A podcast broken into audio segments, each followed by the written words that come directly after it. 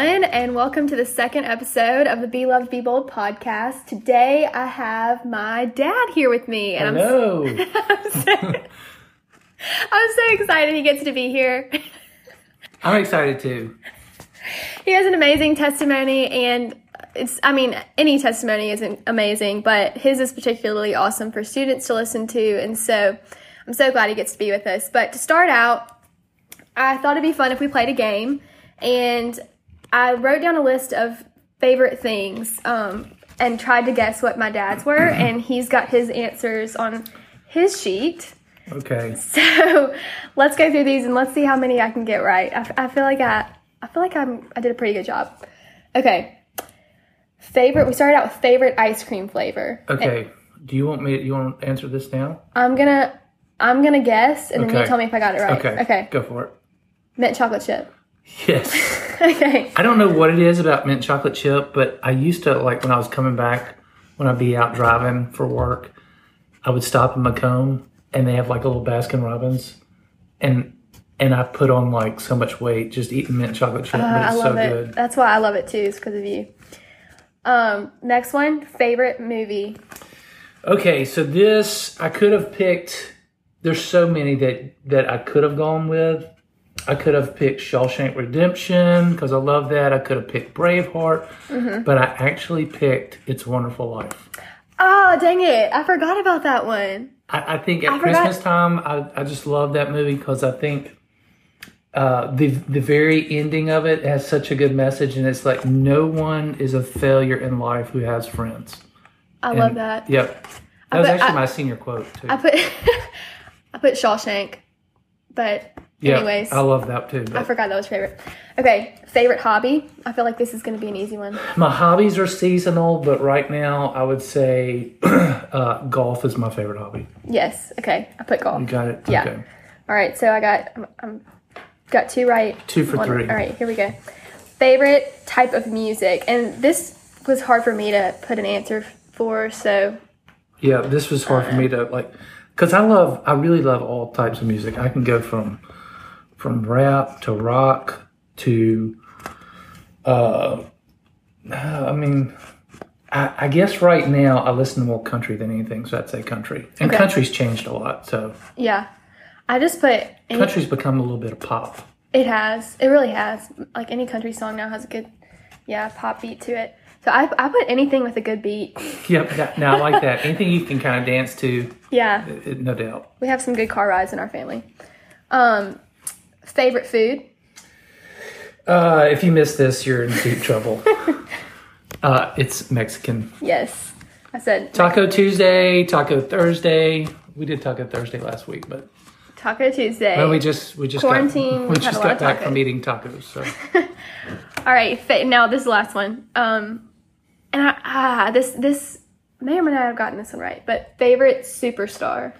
Favorite superstar, which could be athlete or singer or comedian or movie star. I don't know if I could put like one person on it, but I guess if I did, and this was just kind of on the fly, probably Will Ferrell. That's what I said. Really? Yeah, got it right. He just cracks me up. I know his movies are kind of lewd, and we probably shouldn't be talking about it on this type of podcast, but... Well, I mean, we have a really funny story. But he's funny. We actually saw Will Ferrell in person, which was so fun. We used to go to Mardi Gras a lot to visit my dad's older sister, Mary Lee, when she lived in New Orleans, and he was actually in one of the parades, and Dad knew the sign to make to get him to get his attention for him to throw us. That's when he used to do cowbell. That's when he used to do. Will Ferrell Saturday Night Live is one of the best. That's when he's at his best, I think. And he would do the Harry Carey. Oh yeah. For the Chicago Cubs announcer, that character, and we made a sign that basically said, "Hot dogs." The hot dog. So it was like throw me a cowbell. Yeah, throw me a cowbell or something like that. All right. Well, that was fun. I did pretty good. I just missed the movie and could have narrowed down the music to country, I guess. But anyways, That was fun. Okay. So like I said, my dad is here to tell his testimony. And obviously I've heard it before, and some of you listening probably have heard it before if you've heard him share it at fall retreat and youth group, or I don't know, but I think there are a lot of people who haven't. So I'm really glad he gets to talk. And so, Dad, I'm just going to let you take it away. Yeah, and feel free to ask questions. So my testimony was I didn't really grow up in a churched family. We would go to church. You know, we were the Christmas, Easter type of family, and we would show up for those services. We went to St. Andrew's Episcopal Church. But like I said, we weren't very church. But I came from a broken home. My dad was an alcoholic, and it was very, very tough. He could come in and be rough on us. I mean, there were several nights that my dad, my room was the first room next to the front door, and I could tell if it was going to be a bad night or not by the way, if he had a hard time getting the key in the door. And so, experiencing that with Mary Lee, my older sister, Molly, my younger sister. We were always trying to take care of my mom, take care of BB, and try to keep my dad from being too rough. But so I pretty much built up a wall. As a kid, you start building. I built this kind of wall that kind of guarded my heart, And I also tried to stay away from the house as much as possible. So in high school, especially as I got older, I'd go over to friends' house all the time, whether it was Stanton or all my friends. But and so I would stay away from home. And I'll never forget one day coming home. Well, there was two moments as a kid that kind of stuck out. Was one night a fight broke out in the den, and it was always a bunch of yelling. As a kid, it was so hard. But I remember going into the den, and Molly was already in there. My dad was in there, and he was holding a bottle of vodka in one hand. And I came in, and I said something like, Dad, you love that more than you love us. And he looked at me and said, yeah, I do. Mm. And that was just kind of a dagger. And it wasn't so much at that point, but I definitely did kind of, hearing your dad say that, it's just kind of like, well, what's the point, but just kind of like, what does it even really matter? Yeah. And I kind of started living really kind of my own, I wouldn't say that I was a pagan, I was kind of like one of these good kids that was viewed as good. And, but I was still, basically running away from God and doing, mm-hmm. Living basically like a pagan lifestyle. So, but, then the next big thing that hit was I came home one day and I saw Dad putting all our furniture on the front yard. This was right before I went to school at Ole Miss. Yeah. And I was like, what in the world is going on? I mean, he was coming out of the house and he was putting couches and chairs. I mean, our front yard on Fairview Street in Bellhaven, like all this furniture was out there, and I had no idea what was going on. Mm-hmm. And, I kind of went inside and tried to figure out what was happening. Of course, my mind was set on getting up to school and getting away from the madness. And anyway, Mom lets me know that Dad's basically kicking us out of the house and we're going to find another place to live. Yeah. So, that was another thing. But at the time, I was just thinking, I just got to get off to school. So, the crazy thing is, like, even while I was not, I would say I was not in Christ, I wasn't a believer, I do remember, like, even praying. I had no concept of the gospel, any of that stuff. But when I got to Ole Miss, I started, living it up a little bit, partying, having fun. Yeah. And I guess it was, there was one night I remember in college, because, I was lost. Mm-hmm. But I was having fun and what I thought was fun. And so I just...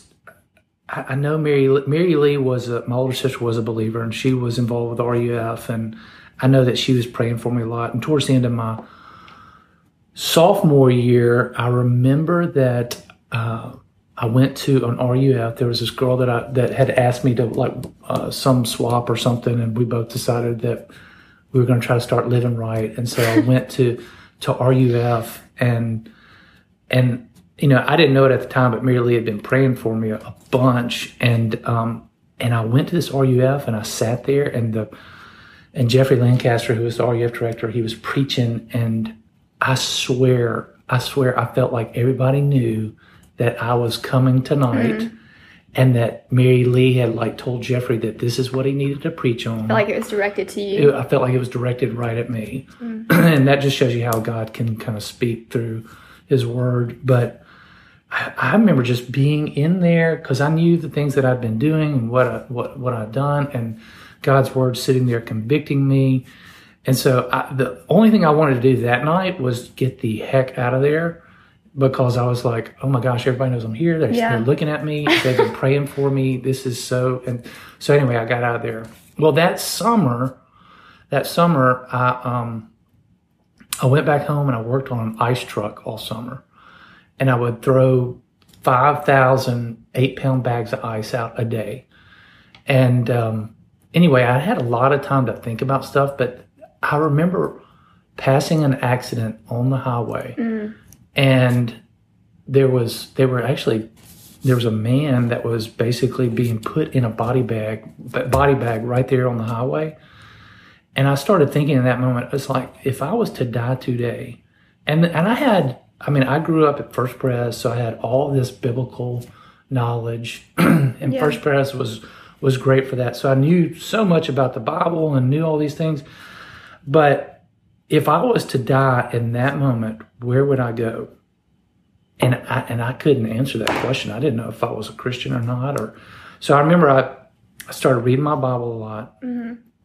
and I started reading the Bible that summer, and I didn't really have anybody kind of teach me through it or anything. But and I decided that when I got back to Ole Miss, so this was going to be kind of my junior year, that I was going to get my act together, start living right. Because, I mean, I was the guy that had a lot of fun, you know, would drink. You know, I started especially my sophomore year, I remember I was smoking a lot of pot. And mm-hmm. I remember, for some reason, I didn't even clean out my room at the Sigma Chi house at the end of the year. And my sister, Mary Lee, and one of her friends, they went to clean out my room. I don't even know why, because I was just so lazy. I was just, you know, not giving a rip about anything, and they found a bong in my closet, and mm-hmm. Mary Lee kept it from BB finding out. I didn't know that. Yeah. Yeah.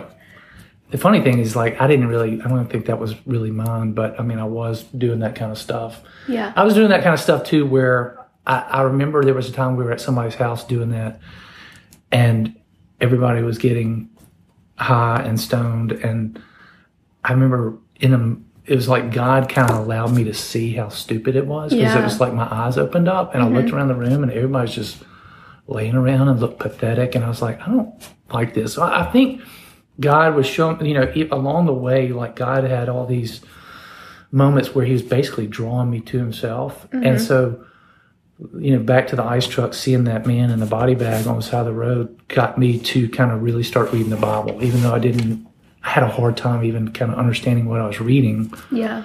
So I made up my mind I was going to go back my junior year, get my life straight, start living right.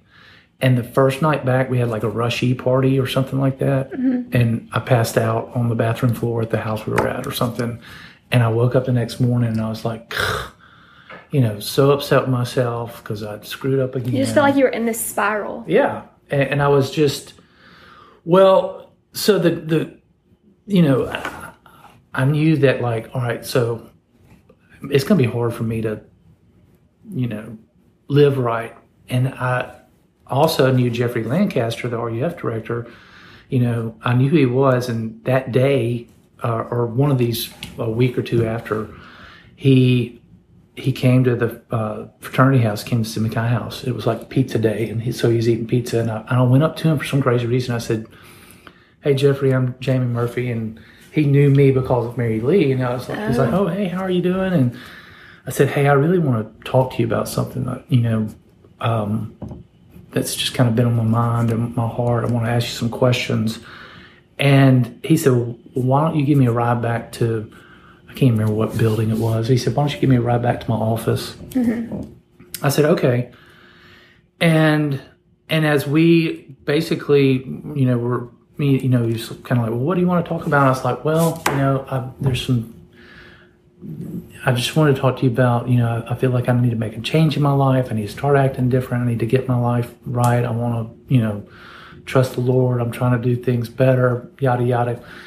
And the one thing he said to me, he goes, Murphy, if I could, if you were to die today and you stood before the Lord and he said, why should I let you into heaven? What would you say? And I was like, ooh, man. Well, I would probably look at God and I'd say, you know, because I'm trying to do right. I'm trying to do this. That would be a lot of works answers, like stuff I'd done. Yeah. And so I kept throwing things out there and just, I was kind of watching his reaction. And I finally said, well, what would you say?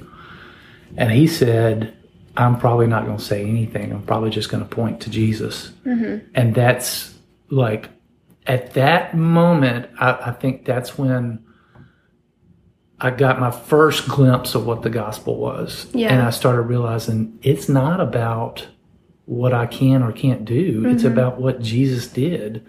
And that's where, like, all of a sudden I felt, oh my gosh, it's about Jesus. It's about his work, his death, his resurrection. It's all about Jesus. Yeah. And him dying for me. And at that moment, I just remember I cried. I remember, you know, Gregory Mazzaferro, who was a Christian in the house, you know, we started talking a lot and I started going to RUF, but I'd had all these kind of guys, friends that were, you know, I always partied with and had fun with. And the crazy thing was that in that moment, it was like, I was so, you know, overjoyed about the gospel that I didn't care like what they thought. Yeah. I was just happy and just knew that, you know, I finally had an understanding of the gospel. And that was going to be my question for you, was like, what was your relationship like with those other friends from before? And like, were you able to witness to them in a way? Well, and you know, at first it was a matter of, I needed to kind of be away from that environment, because even like one of my friends came at me at the fraternity house one day and he said, you know, you're changing on me, aren't you? And I was like, yeah, I am. And I, you know, I wasn't probably ready to, there needed to be a little separation. Right. I didn't need to be kind of like coming to them and sharing the gospel yet. And, you know, and then hopefully and I think they did. I think they could see like in my behavior that I was different. And sometimes that's your best witness, is just your actions. You know, sometimes your actions and just loving others is sometimes how you share the gospel with people. But, but you know, as time went on and, you know, you're able to go and you're, like I said, you're able to share. I think sometimes Christians feel like you have to speak like, you know, the Bible to somebody, or you're, you know, speak verses to get them to see God's grace and get them to, you know, to share the gospel. But I think the biggest thing that a student at Ole Miss can do is just love others. I mean, if you go so far, that's the thing that, when I look at, you know, what Jesus has done for me and his love for me, it's ultimately like just his love for me is what drew me to himself, you know? And that's how I think as Christians, especially on a college campus, you know, you've got to love, you know, look at your friend group, see, you know, do you have friends across the spectrum? You know, is the wild kid, you know, are you spending time loving on them? Because it doesn't mean you love on them in the moment they're being wild, but loving on them, you know, in other settings is going to open their eyes to be like, why is that person loving on me? And they want to know more. So what was your relationship like with your dad going forward after you became a Christian? I you know, at first I felt like I needed to, like there was a lot of, we didn't talk for years. Yeah. So and I never knew him that well. Like, yeah, I think after, so when I left, like the last time I saw my dad, I think until might have been my senior year in college, was that day that he was putting furniture out in the yard. Mm-hmm. I mean, that was, but I felt I was convicted, you know, after Christ came in my life, that I needed to try to reach out and, you know, love him and let him know. I don't know why I did. I felt like I needed to go apologize for my behavior. Mm-hmm. But, you know, my dad wasn't, I don't know, he still wasn't in a really good place. But I tried to reach out and... it shows you the power of the gospel, because you realize, like, you have been loved so much that you could go... You couldn't have had that attitude towards your dad probably if your life hadn't been changed. I hated him. Yeah. I hated him. For what he did to us, what he did to me. I mean, how he treated us. I mean, he couldn't hold down a job. We didn't have money. I don't even know how... My mom paid for everything. Mm-hmm. I don't even know how we made it through. I mean, I still got to go to Ole Miss. My grades in college were better than high school, but obviously I had a lot of distractions in high school, so I didn't have scholarships. I was getting Pell Grants and I was getting student loans. Mm-hmm. And I had a bunch of student loans that after I graduated, but yeah, I hated him for a long time. Mm-hmm. And it was only because of Christ that I could forgive him. And actually, you know, on his deathbed, you know, where, you know, he was dying of cancer and he could barely speak, and because he had had a stroke and all this other stuff. Yeah. But I could read, you know, I could read his lips. Mm-hmm. Or as he was trying to talk to us, and he looked, you know, one of the last things he said to us was he's sorry. Wow. And so, you know, right there on his deathbed, just being able to say it's okay, you know, and for, you know, truly forgive him. Truly forgive him. Yeah. One of the other things that I wanted to talk about in your episode is your experience with students, because after you graduated, first off, you were an RUF intern at Mississippi State, and then you got to be the youth director. Were you the first youth director at Christ Pres? First youth director at Christ Pres. There was only one kid who was going to be in the youth group. He was going to be a sixth grader. And so we had no youth, but the church hired me for, I think, a whopping $13,000 a year. Mm-hmm. Jenny was a teacher at university school there. I can't remember what the name of the school was. And... so we were, you know, combined salary of like $30,000 a year. Oh my goodness! Yeah, and my job was to go into the high schools and draw kids to church, which we did. Mm-hmm. You know, we'd have free pizza, and the kids would come, and so we had all these kids there on a Wednesday or a Thursday night. I can't remember what night it was, but yep, I was the first one. So how did God use that time in your life, and what did you learn about students, working with them then? And well, I think the biggest thing, I was thinking about kind of what I'd want to share, you know, to the college kids that are listening right now, would probably be three things. Yeah. That, you know, the biggest thing you can do if you want to share your faith is, like I mentioned earlier, it's like loving others. Number one, don't get wrapped up in what other people do. You know, if they're non-believers, I mean, what do you expect from a non-believer? They're going to do things that non-believers do. Mm-hmm. But as a Christian, you know, don't be afraid to go and love on the wild kid in your fraternity or sorority or friend group or whatever it may be, or in your classes. You know, reach out and get to know people. Yeah. Be kind, be loving. You know, I think one of my spiritual fathers, you know, Jeffrey Lancaster, I think that his greatest asset as a pastor preacher is the fact that he absolutely, and I'm talking about, he loves on people, he hugs on people, and just lets them feel like he just cares so much. And I think that's such a picture of Christ is, you know, what draws someone to yourself is mm-hmm. the loving, kind person who's not being judgmental. You know, with the kids that go out and they want to party at night and They're staggering home drunk the next day or in the morning, whatever. You know, the biggest way that you can show them, I mean, yes, they need to hear preaching. They need certain things, but to somehow get a hold of their heart, you mm-hmm. know, and mind, first they got to feel loved. Because you I think realized you were that kid. Yeah, that, yeah. And I think a lot of times Christians are so, it's not, they don't get a fair, a lot of people think Christians are all these people that are just trying to do good. I mean, as we grow as Christians, we realize how filthy and dirty, rotten we are. Yeah. And how badly we need Christ. It's like that old saying where when you first come to know Jesus, the cross is, you know, about the same size as you are, but mm-hmm. yet as you grow, you actually decrease, but the cross increases. Right.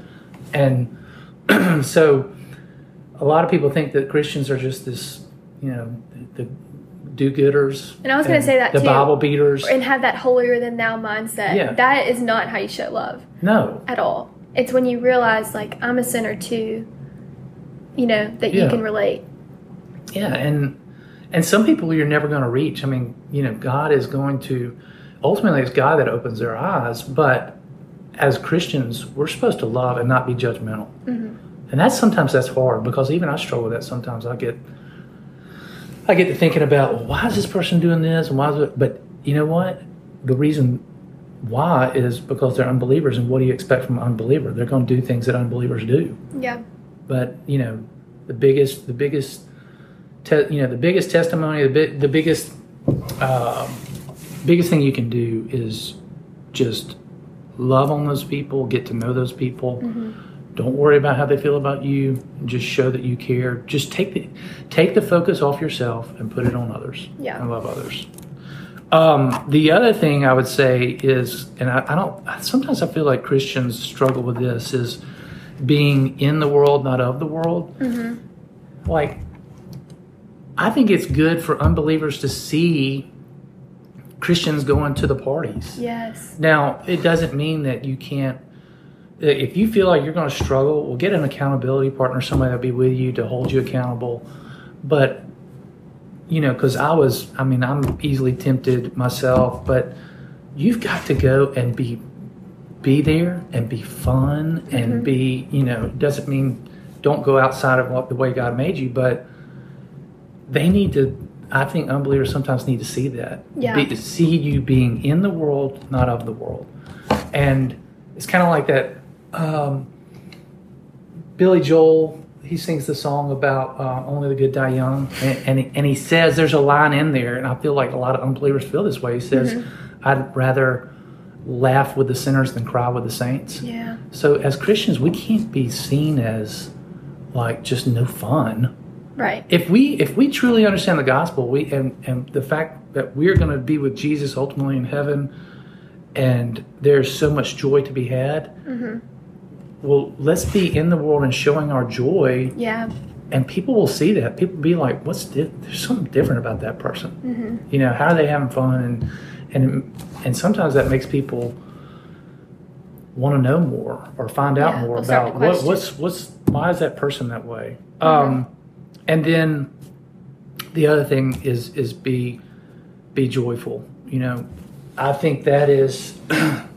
I think that's probably one thing that I struggle with a lot, because as you get older, you get away from college, you start having, you know, whether it's a job, you get married, you have kids, you have all these things. And I tend to lose my joy because I get caught up in the circumstances. Mm-hmm.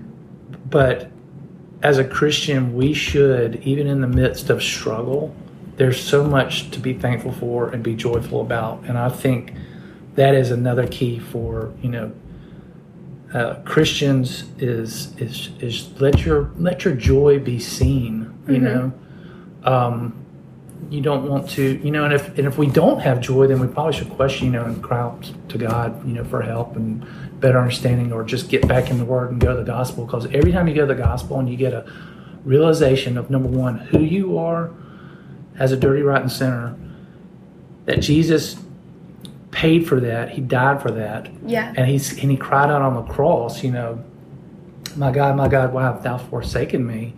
He said that ultimately, so that when we come before him, we're not saying that, mm-hmm.